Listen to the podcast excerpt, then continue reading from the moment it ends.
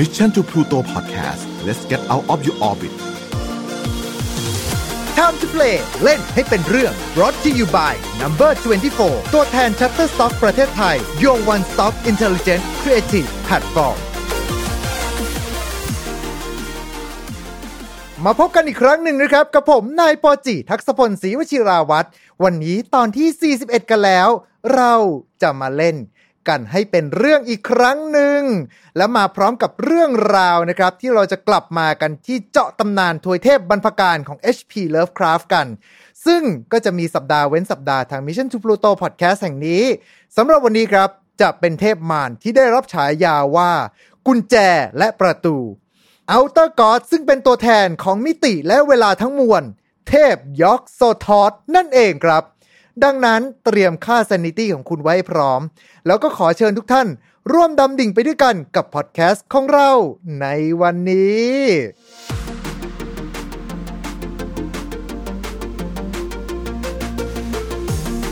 แล้วก็เช่นเดิมเลยนะครับสำหรับวันนี้เรายังอยู่กันกับคุณซิดแอดมินกลุ่ม Lovecraftian Thailand และเจ้าของเพจ เรื่องเล่าจากข้างใต้ผืนฟ้าที่ไร้แสง สวัสดีครับ สวัสดีครับผม อ่าวันนี้เดี๋ยวเราจะมาหนึ่งในสามตรีเทพใช่ไหมฮะ ของตำนาน HP Lovecraft ครับผมเป็นเอ่อหนึ่งเป็นตีมูลติตัวสุดท้ายเลยครับของเลิฟครับอ่าครับผมสำหรับเทพองค์นี้ก่อนที่เราจะไปแตะกันว่าทำไมถึงเป็นตรีมูลตรีนะฮะ หรือว่าเป็นเป็นระดับ 3 เทพใหญ่สูงสุดของ HP Lovecraft ต้องถามก่อนเลยครับว่า แล้วสำหรับยอกโซทอส ที่เคยโผล่มาในเรื่องราวของ HP Lovecraft นั้นเนี่ยเขาโผล่มาในเรื่องราวไหนบ้าง แล้วก็บทบาทเขาเป็นยังไงบ้างครับ ก่อนอื่นพอเอ่ยถึงยอกโซทอสเนี่ยต้องมาฟังถึงสิ่งที่เลิฟคราฟเนี่ยเขียนถึงเทพตัวนี้ก่อนอืมซึ่ง HP Lovecraft เนี่ยก็เคยเขียนเกี่ยวกับยอกโซทอสเนี่ยในผลงานที่ชื่อ The Dunwich Horror ซึ่งหลาย ๆ ท่านคงจะเคยได้ยินผ่านๆหูมาบ้างนะไอชื่อเรื่องเนี่ยเอ่อโดยเลิฟคราฟเนี่ยก็ได้เขียนไว้ว่าเออนี่คือคำแปลโดยคร่าวๆนะว่ายอกโซทอสคือกุญแจและผู้พิทักษ์ประตูอืมอดีตปัจจุบันและอนาคตรวมเป็นหนึ่งในยอกโซทอสโอ้โห ฟังดูยิ่งใหญ่แป๊บหนะนึ่งนะ ฟังฟังแล้วแบบว่า Omega and Alpha จุดเริ่มต้นและจุดจบของเอวิติงจิงก b เบลมากเลย อืมก็คือยอกโซทอสเนี่ยจะมีฉายาอยู่ค่อนข้างหลากหลาย อย่างตัวอย่างที่เราจะยกมาก็อย่างประตูและกุญแจ The Key and the Gate ครับหรือว่าทุกสรรพสิ่งในหนึ่งหนึ่งในทุกสรรพสิ่ง ก็คือ the all in one อืม and the one in all หรือว่าผู้สิงสู่ที่ธรณีประตู ก็คือ the lurker at the threshold อืมนี่ก็คือเป็นตัวอย่างสมญานามของยอกโซทอสซึ่งหลาย ๆ ท่านเนี่ยอาจจะแบบว่าชวนให้คิดถึงแบบว่า Fullmetal Alchemist อะไรพวกเนี้ยซึ่งจริง ๆ ก็คล้าย ๆ กันแต่อย่างไรนั้นเดี๋ยวเรามาว่ากันอีกที เป็นประตูแห่งแก่นแท้ที่รวบรวมความรู้ทุกศาสตร์เอาไว้อยู่ในนั้นประมาณนี้นะฮะอ่าครับผมใช่ประมาณนั้น ก็คือยอกโซทอสเนี่ยจะเป็นเทพที่โผล่ขึ้นมาในผลงานของเลิฟคราฟเนี่ยสองสามเรื่องด้วยกัน ครับ ถ้าอย่างนี้พอเล่า Dunwich Horror ให้ฟังแบบคร่าวๆได้ไหมฮะว่ามันเกิดอะไรขึ้นแล้วยอกโซทอสไปทำอะไรในนั้น ก่อนอื่นเรามาดูกันก่อนดีกว่าว่าไอ้ยอกโซทอสเนี่ยโผล่มาในผลงานชิ้นไหนบ้างครับเพื่อจะไม่ให้สับสนอืมก็คือยอกโซทอสเนี่ยถูกเอ่ยโดยถูกเอ่ยถึงโดยเลิฟคราฟหนแรกเนี่ยคือแค่ถูกเอ่ยถึงนะ ยังไม่มีบทบาทอะไรฮะก็คือในผลงานเรื่องสั้นที่ชื่อ The Case of Charles Dexter Ward ก็คือเป็นผลงานชิ้นแรกเลยที่ถูกเอ่ยถึงนามยอกโซทอสเนี่ยก่อนที่จะมามีบทบาทจริงๆอะก็คือในผลงานที่ชื่อ The Dunwich Horror อืมเออก็คือผลงานเรื่องนี้มีแปลเป็นไทยแล้ว โดย เออใช่ป่ะผมจำได้ว่ามีแปลเป็นไทยแล้วนะ โดยสำนักพิมพ์เวลา ครับอืมถ้าเกิดท่านใดสนใจก็ลองไปหาหาดูได้นะฮะก็คือในเรื่องราว The Danish Trawler เนี่ยก็จะกล่าวถึงเอ่อคือจริงๆต้องบอกก่อนว่ายอกโซทอสเนี่ยไม่ได้แบบว่ามีบทบาทสำคัญในเรื่องมากมายเลยเท่าไหร่ครับ แต่ตัวยอดสะท้อนเนี่ยได้ได้ถูกผู้เฒ่าเวสเวสลีย์ซึ่งเป็น ตัวละครตัวหนึ่งเนี่ยในเรื่องสั้นเรื่องเนี่ยได้อัญเชิญมาอืมเพื่อที่จะสมสู่กับลูกสาวของเขาอือก็คือลูกสาวของเขาเนี่ยจะชื่อจะชื่อว่าลาวิเนียเวทลีย์ซึ่งเอ่อคุณลาวิเนียเวทลีย์เนี่ยแล้วก็ยอกโซทอธเนี่ยก็ได้มา จุกๆกันเนี่ย แล้วก็ทำให้เกิดลูกขึ้นมาครับซึ่งก็คือเป็นแฝดแฝดสยองสองตัว ก็อือหือก็คือว่าเป็นแฝดลูกครึ่งมนุษย์นะลูกครึ่งมนุษย์เทพ ก็คือจะมีคนพี่จะชื่อว่าวิลเบอร์เวทลีย์ครับแล้วก็คนหลังเนี่ยไม่มีชื่อ แต่มันเป็นตัวสยองที่เรียกว่า Dunwich Dunwich Horror อืมก็คือเป็นชื่อเรื่องนั่นแหละ ก็คือจริง ๆ มันไม่มีชื่อหรอกในนั้นนะแต่คือว่าพอเอ่อเรื่องสั้นเนี่ยมันชื่อ Dunwich Horror ใช่ไหมแล้วไอ้ตัวเนี้ยมันก็โผล่มาแล้วก็เลยเรียกมันว่า Dunwich Horror ครับเออคือสิ่งสยองแห่งดันนิชนั่นแหละอืมครับผมนี่ก็คือเรื่องราวคร่าวๆซึ่งไอ้เรื่องราวคร่าวๆเนี่ยก็จะวนเวียนเกี่ยวกับเนี่ยไอ้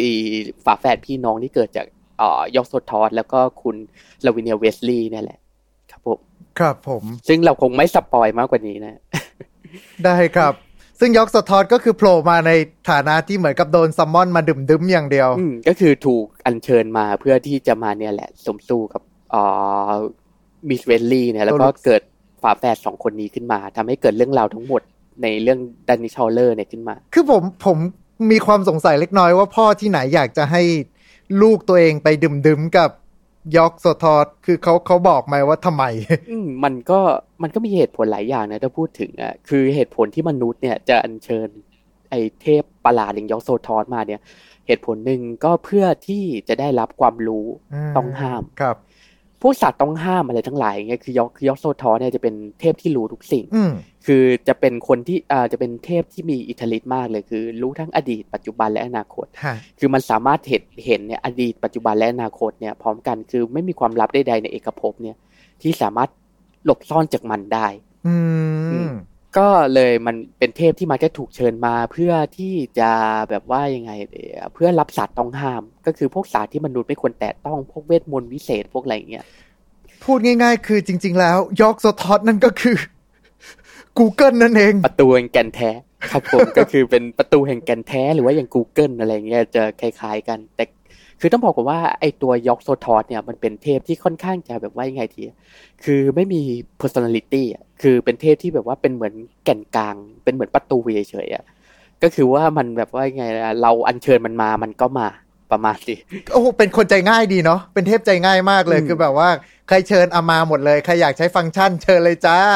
เออแต่มันก็มีข้อแลกเปลี่ยนเหมือนกันนะ คือถ้าเกิดเราจะอัญเชิญยอกโซทอธไอเทพตัวนี้มาเนี่ยครับ คือโดยปกติแล้วก็เหมือนเทพเลิฟคราฟต์ตนอื่นอะ ก็คือก็ต้องประกอบพิธีกรรมบูชายันอืมหรืออย่างแบบว่าเลวร้ายเลยก็คือว่าจะต้องเป็นทาสของมันในชั่วนิรันดร์ครับก็คือต้องเป็นแบบว่าสาวกคอยรับใช้มัน ซึ่งปกติแล้วเราก็ไม่รู้หรอกว่าไอจุดประสงค์ที่แท้จริงของยอกโซทอธเนี่ย ต้องการใช้มนุษย์ทำอะไรเพ ราะโดยปกติแล้วไอ้เทพตัวนี้มันเหมือนเป็นเทพที่เป็นกลางมากเลยก็คือ แบบว่ามาลอยอ้อยอิงอยู่แถวประตูเพื่อรอคนไปเรียกอะไรอย่างเงี้ย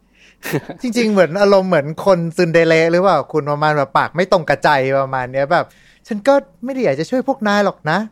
แต่ถ้าเกิดว่านายอุตส่าห์เชิญฉันมาขนาดนั้นแล้วจะยอมเป็นทาสฉันตลอดการ และฉันจะมอบความรู้ให้นายเอง แต่ฉันก็ไม่ได้อยากจะมาหาพวกนายหรอกนะ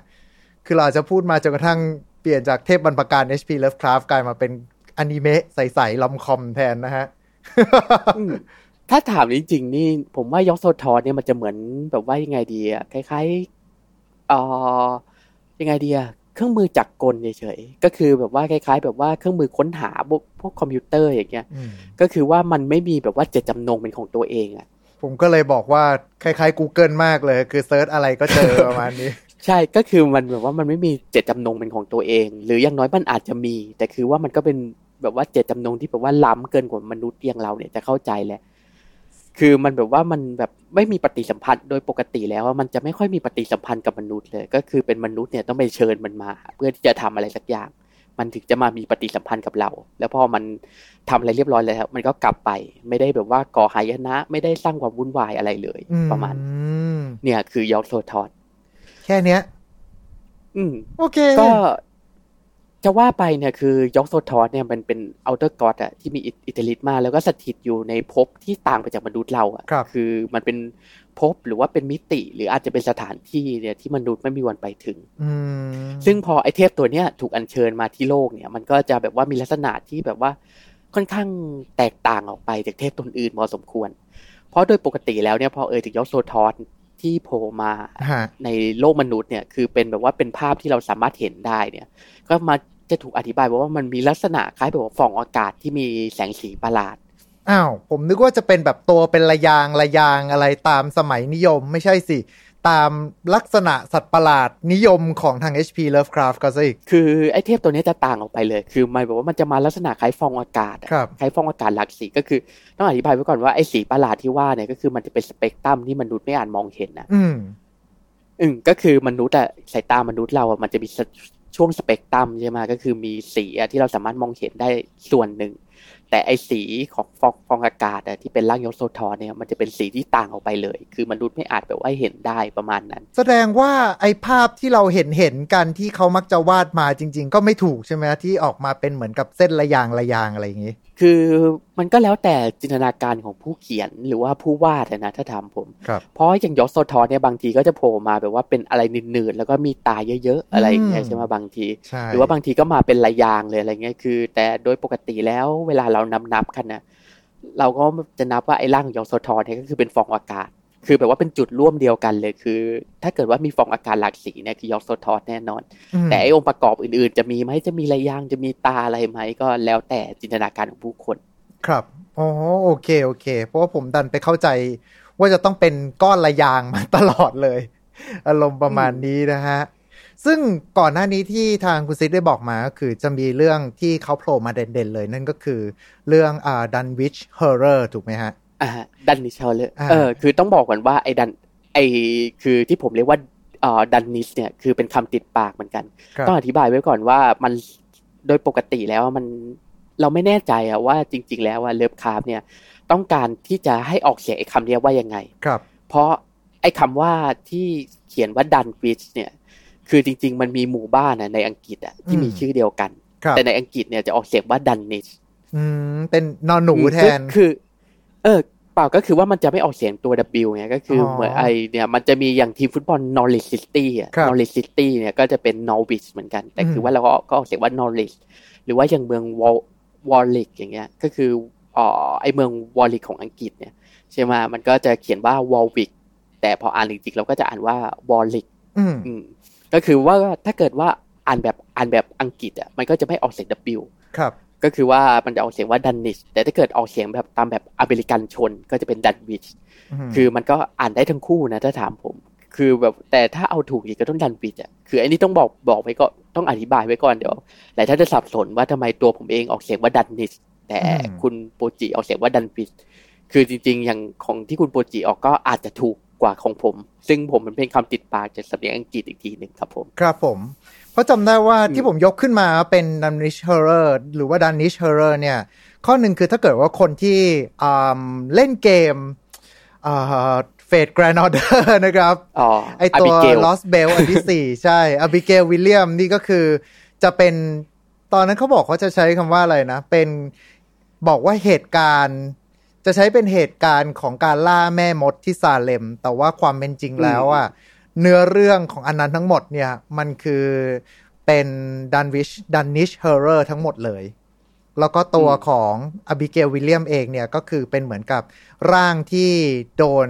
ยอกโซทอสเข้ามาสิงอีกทีหนึ่ง นางก็เลยมีรูกุญแจที่หัวนะครับ แล้วก็ใช้กุญแจในการต่อสู้อารมณ์ประมาณเนี้ยแหละครับ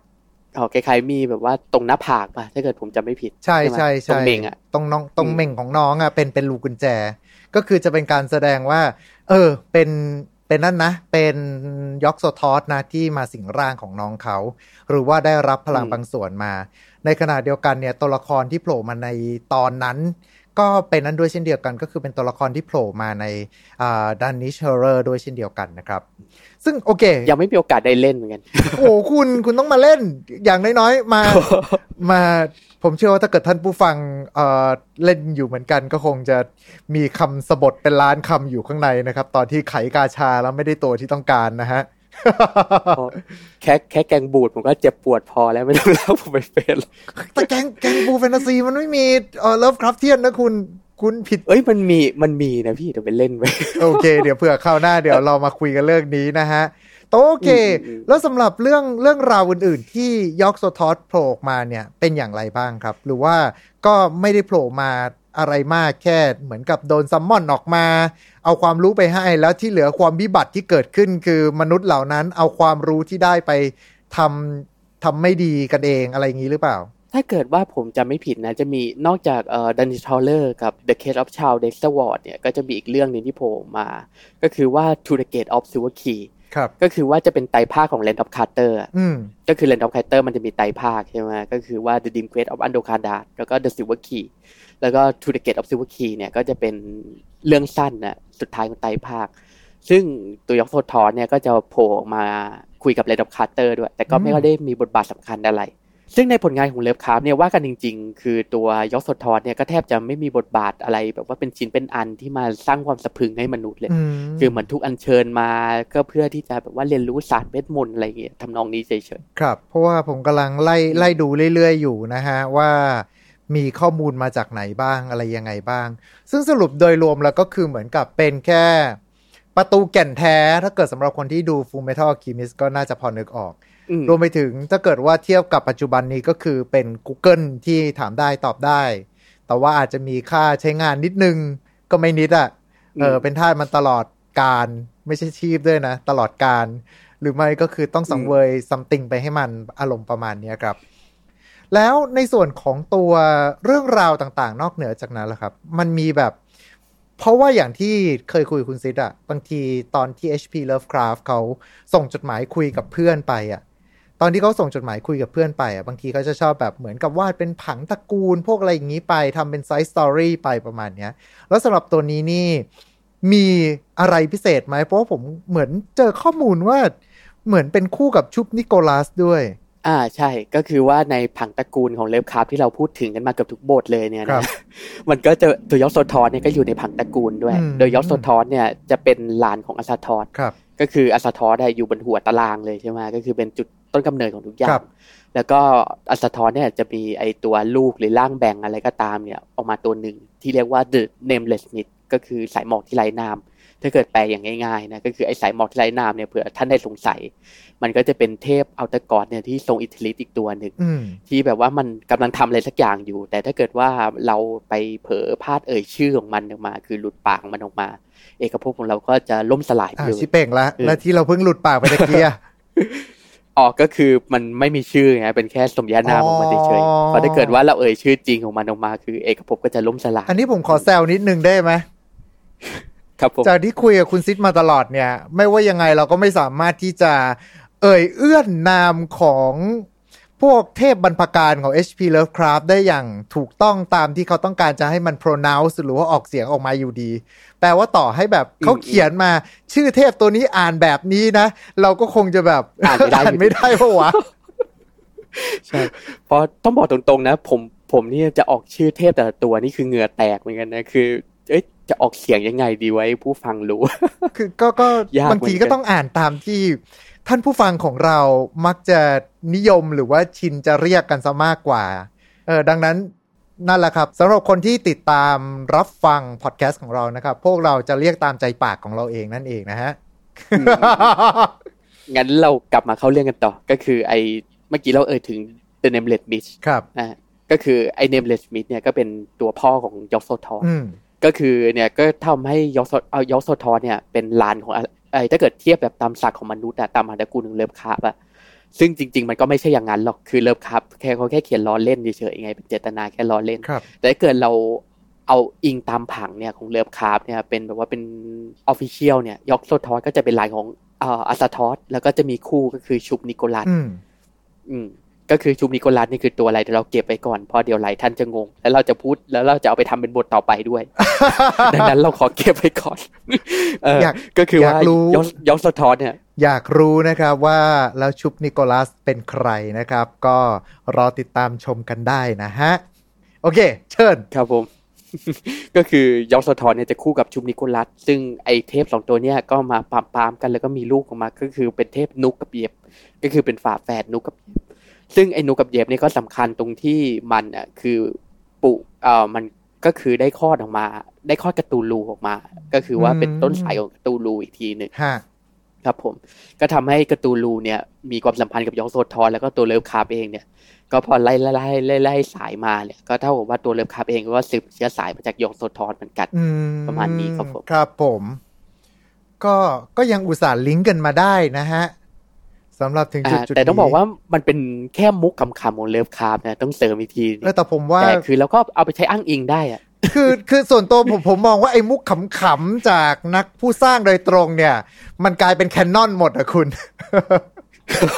ก็ประมาณนั้น เพราะส่วนใหญ่เราก็อ้างอิงตามนี้นะครับถ้าว่ากันตรงๆอะคือแบบว่าพวกนักเขียนที่แบบว่ามาเขียนกันทีหลังเนี่ยอืมก็จะอ้างอิงตามนี้เลย ก็คือเอาผังของเลิฟของ Lovecraft เนี่ยไปใช้อ้างอิงครับ ถ้า Lovecraft มาเห็นเนี่ยก็คงดิ้นอยู่ในหลุมมาผมว่า ประมาณแบบกูไม่น่าทำผังตระกูลขึ้นมาเลยเออประมาณนั้นแต่ว่าถ้าเกิดมาอย่างนี้แล้วอะครับผม ถ้ามาอย่างนี้แล้วนะฮะทำไม ยอกโซทอสถึงกลายมาเป็นหนึ่งในสามเทพสูงสุดของ HP Lovecraft ในเมื่อบอกว่าเป็นลูกคนนั้นหลานคนนี้แล้วทำไมถึง Nameless Mist ทั้งทั้งที่เป็นพ่อแล้วก็มีพลังสูงกว่าตัวยอกโซทอสถึงไม่ได้กลายมาเป็นหนึ่งในสามเทพอะครับ ก็คือต้องมาดูกันก่อนว่าไอแบบว่า character ของเทพแต่ละตัวเป็นยังไง ซึ่งไอตัวอัสซาทอสเนี่ยเราคงไม่ต้องเอ่ยถึงอยู่แล้วอืมคือมันเป็นเทพที่ทรงพลังในระดับที่แบบว่า แค่ขยับขยับตัวหน่อยเดียวเนี่ยเอกภพเราก็อาจจะล่มสลายแหละขยับตัวตอนหลับเนี่ยใช่ซึ่งมันเป็นเทพที่ทรงพลังที่สุดเพราะฉะนั้นเราก็นับเป็นแบบว่าเป็นส่วนยอดของตีมูลติอยู่แล้ว ส่วนไอในในลาโทเทปเนี่ยที่เราได้เอ่ยถึงไปคือไอเรื่องราวความวุ่นวายสับสนวุ่นวายทั้งหมดในเอในบนโลกของเราหรือว่าในเอกภพเนี่ยก็เกิดจากมันครับใช่ไหมเพราะฉะนั้นเราก็นับมันเป็นตัวที่สองอันดับสามเป็นตัวที่สามคือเพราะโดยปกติแล้วเราจะมักเอ่อมักยกให้ ยกโซทอสเนี่ยเป็นเทพที่มีอำนาจรองลงมาจากอาสทอสทั้งทั้งๆที่เป็นแค่ Google อยู่ในอีกมิติหนึ่งเนี่ยนะคุณ อธิบายก่อนว่าอย่างที่เราเอ่ยไปอะคือยอกโซทอสอะมันเป็นเทพที่มองเห็นทุกสิ่งเลยอืมอดีตปัจจุบันอนาคต คือมันเป็นเทพที่มีพลังมาก คือถ้าว่ากันตรงๆมันจะคล้ายๆ แบบว่าปีศาจของราปาดอะอ่าฮะคือเป็นตัวประหลาดอะที่แบบว่าถ้าเกิดมันจะลงมือทำอะไรสักอย่างจริง ๆอะอืมมันก็สามารถมีพลังมากพอที่จะทำให้ทุกสิ่งเนี่ยวิบัติได้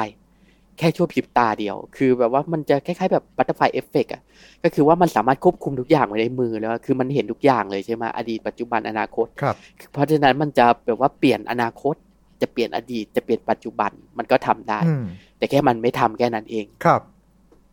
อืม ก็เลยทำให้ไอ้ยอกโซทอนเนี่ยกลายเป็นเทพที่มักจะถูกถกเถียงว่าจริง ๆ แล้วอะมันอาจจะเป็นเทพที่ทรงพลังที่สุดอะในการ์ตูนลูมีตอนหรือเปล่า เพราะมันเป็นเทพที่ยังตื่นอยู่ไงอืมใช่ไหมครับผม เพราะอาซาทอนมันก็แค่ลอยอยู่เฉยๆเนี่ยในตำหนักของมันเนี่ย ในลาโทเทปเนี่ยก็แค่มาแย่ๆเล่นอะไรอย่างคเงี้รัยบแต่ไอยอกโซทอนเนี่ยมันเป็นสเกลพลังแบบว่าปีศาจของลาปาสแล้วอะก็คือว่าเป็นเทพที่สามารถที่จะทำลายทำลายเราได้ครับ และมีพลัง ที่เราไม่อาจที่จะหยุดยั้งมันได้เลยอืมเพราะมันรู้รู้รู้ทุกสิ่ง คือถ้าเราจะต่อต้านมันมันก็รู้ครับ ประมาณนั้น ก็เลยทำให้เราเนี่ยมักที่จะนับยอกโซทอสเนี่ยเป็นหนึ่งในตรีมูรติของ Lovecraft ก็คือไอ้สามตัวเนี่ยอัสซาทอสยอกโซทอสแล้วก็ไนลาโทเทป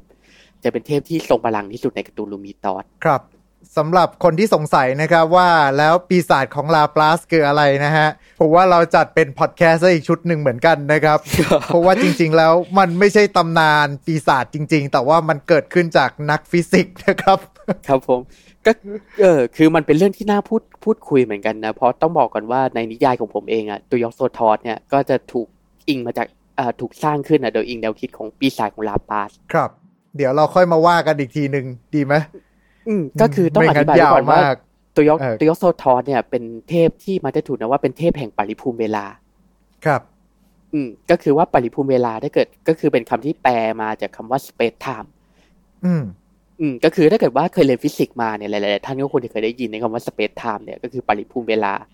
คือตามแนวคิดแบบฟิสิกส์เนี่ยปริภูมิ ปริภูมิกับเวลา ก็คือพื้นที่กับเวลาเนี่ยแปลภาษาบ้านๆนะพื้นที่กับเวลาเนี่ยมันมีความสอดคล้องกัน ผมกำลังพยายามจะระลึกชาติอยู่ ซึ่งวิชาฟิสิกส์ที่ผมเคยเรียนตอนมัธยมปลายในฐานะของเด็กสายวิทย์คณิตเนี่ยก็โยนให้อาจารย์คืนกลับไปหมดแล้วนะครัอ่าเดี๋ยวผมเดี๋ยวเดี๋ยวผมช่วยอธิบายให้ได้ครับผมอ่าได้ให้ครับผู้ผู้ฟังจะได้เห็นภาพด้วย คือตามหลักฟิสิกส์เนี่ยหรือว่าอย่างแนวคิดของไอน์สไตน์เนี่ย คืออดีตปัจจุบันและอนาคตมันไม่มีอยู่จริง คือมันเป็น block universe ก็คืออดีตปัจจุบันและอนาคตเนี่ยมันเป็นสิ่งที่เกิดขึ้นพร้อมกันถูกไหมครับ ก็คือถ้าถ้าอธิบายง่ายๆอะคือตามแนวคิดฟิสิกส์อะตามแบบว่าตามกฎของฟิสิกส์อะแนวคิดบางอย่างเนี่ยนักฟิสิกส์บางคนเนี่ยจะมองว่าเอกภพเราเนี่ยมันคล้ายกับฟิล์มอะฟิล์มภาพยนตร์อะอืมก็คืออดีตปัจจุบันและอนาคตอะมันอยู่บนมันถูกระบุไว้บนฟิล์มเรียบร้อยแล้วอ่าฮะ ก็คือไอ้เรื่องราวทั้งหมดเนี่ยมันอยู่บนฟิล์มแล้วเรียบร้อย แต่ไอ้แต่มนุษย์เนี่ยเพียงแค่มีความไม่มีความสามารถที่จะมองเห็นอดีตปัจจุบันและอนาคตพร้อมกันได้ แต่เราสามารถที่จะรับรู้เพียงแค่เวลาเนี่ยมันเคลื่อนไปข้างหน้าอย่างเดียว อืม อืม ก็คือเรามองเห็นเวลาเคลื่อนไปข้างหน้าอย่างเดียวใช่ไหมแต่ตามกฎฟิสิกส์จริงๆอะในบางแนวคิดเนี่ย ก็คืออดีตปัจจุบันและอนาคตเนี่ยมันเป็นสิ่งที่เกิดขึ้นพร้อมกันเลย ครับ คือมันเป็นสิ่งที่มีอยู่แล้ว แต่เราเพียงแค่รับรู้อะ รับรู้ในรูปแบบที่มันเคลื่อนไปข้างหน้าแค่นั้น ต้องเรียกว่าแค่อยู่กับกระแสของเวลาเหมือนกับกำลังนั่งดูฟิล์มที่ค่อยๆ ม้วนไปเรื่อยอืมอืมอืมก็คือไอยอกแต่ไอยอกโซทอธเนี่ยเป็นเทพที่มองเห็นมองมองเห็นทุกหน้าๆครับ ก็คือทุกเฟรมอะทุกเฟรมที่มีอยู่ในฟิล์มแบบว่าอันมโหฬารเนี่ยไอฟิล์มแบบขนาดใหญ่ยักษ์เลยเหตุการณ์ทั้งหมดในเอกภพเนี่ยจะถูกบันทึกลงในฟิล์มเนี่ยและไอยอกโซทอนเนี่ยเป็นเทพที่สามารถมองเห็นเนี่ยไอเหตุการณ์ในฟิล์มนี้ทั้งหมดเลยพร้อมกันถ้างั้นผมรู้แล้วว่าทำไมยอกโซทอสถึงไปหลบลี้อยู่อีกมิติหนึ่งแล้วก็ไม่เข้ามายุ่งกับอะไร คือมันเป็นเทพที่มีพลังขนาดนั้นคือก็ไม่ใช่เอ่อไม่ใช่คือเปรียบเทีไม่ยบอะใช่แต่ยกไม่ใช่ ครับผม แกโดนสปอยทุกอย่างมาตั้งแต่แรกทั้งหมดแล้ว ดังนั้นแกก็ไม่เหลือกิจการหรือไม่รู้สึกอะไรอีกแล้วว่า ต่อจากนี้ก็จะไม่ใช่เรื่องที่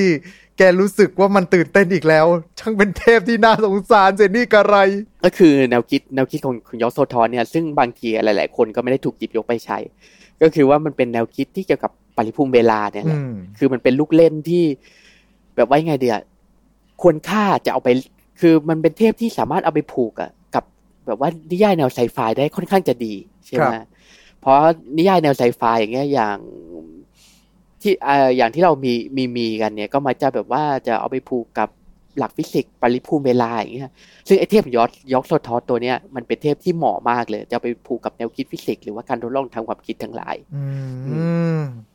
เป็นอย่างนี้นี่องเพราะมันเป็นตัวแทนของปริภูมิเวลาเลยแหละ คือจะว่าอย่างง่ายๆตัวมันเองอะคือปริภูมิเวลาเลยครับ จะว่าอย่างนั้นก็ได้นะเท่ายอกโซทอธเท่ากับว่า แกเป็นทั้ง Google และแกเป็นเทพที่โดนทุกอย่าง spoil มาตั้งแต่ต้นตั้งแต่แรกอยู่แล้ว ดังนั้นเนี่ย สมแล้วครับที่เป็นเทพที่ทรงพลังที่สุดในจักรวาลติด top three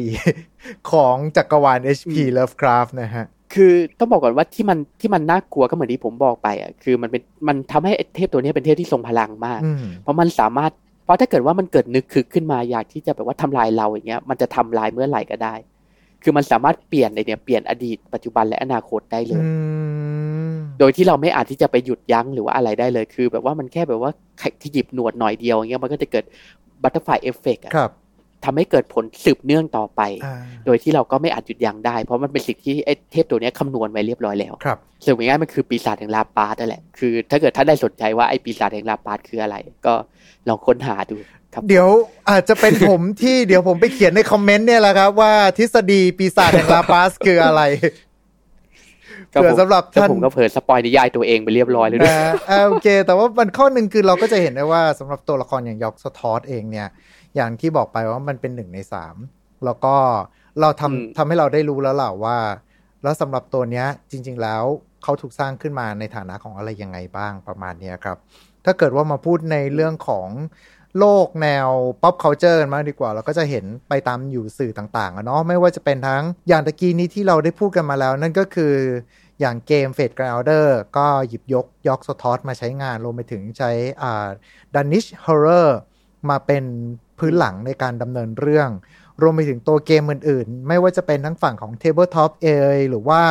อย่างอ่าผมก็จะยกมาที่เกม World of Warcraft เหมือนเดิม อย่างใน Hearthstone มันมีด้วยเหรอ มีครับ แต่เขาเปลี่ยนชื่อจากอ๋อมีด้วยเหรอ ใช่ แต่เขาเปลี่ยนชื่อจากยอกโซทอสมาเป็นยอกซารอน เออ เอาทุกอย่างจริงๆในเกม ใช่ใช่ใช่เกมนี้มันมันเอาทุกอย่าง ดังนั้นเนี่ย มันก็เลยจริง ๆ ก็เท่ากับว่าตัวละครตัวนี้ก็ถือว่า เป็นตัวที่โผล่เข้ามาในหลากหลายเนื้อเรื่องแล้วก็หลากหลายเรื่องราว รวมไปถึงแม้กระทั่งใน tabletop ตัวที่มันเป็นเกม พวกสายกระดาน RPG เงี้ยครับ ที่มาเล่นกันตามร้านบอร์ดเกมอะก็ถือว่าเป็นอีกหนึ่งตัวที่มีบทบาทสำคัญอยู่พอสมควรด้วยเช่นเดียวกันนะครับ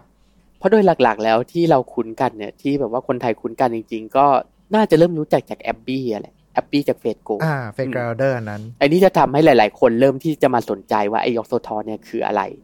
รวมไปถึงน่าจะเป็นหนึ่งในตัวละครที่ลากให้คนเนี่ยมาสนใจ HP Lovecraft ด้วยเช่นเดียวกัน โดยหลักๆแล้วเนี่ยก็จะมีอย่างในอย่างที่เอ่ยไปก็คือว่าอย่างในบอร์ดเกม ซึ่งไอเนี่ยยอกโซทอธที่เป็นเทพที่แบบว่าเอาชนะได้ยากมากเลย เราเราเรามีทางสู้กับมันด้วยเลเลยครับเป็น hard mode เลย ก็คือว่าจะว่าจะว่าง่าย ๆ คือเราก็แค่แบบว่าไงอะพยายามที่จะหยุดมันเฉยๆคือไม่ได้จะชนะมันหรอกก็คือพยายามจะหยุดมันแค่นั้นเอง ก็คือแบบว่าชะลอเวลาความ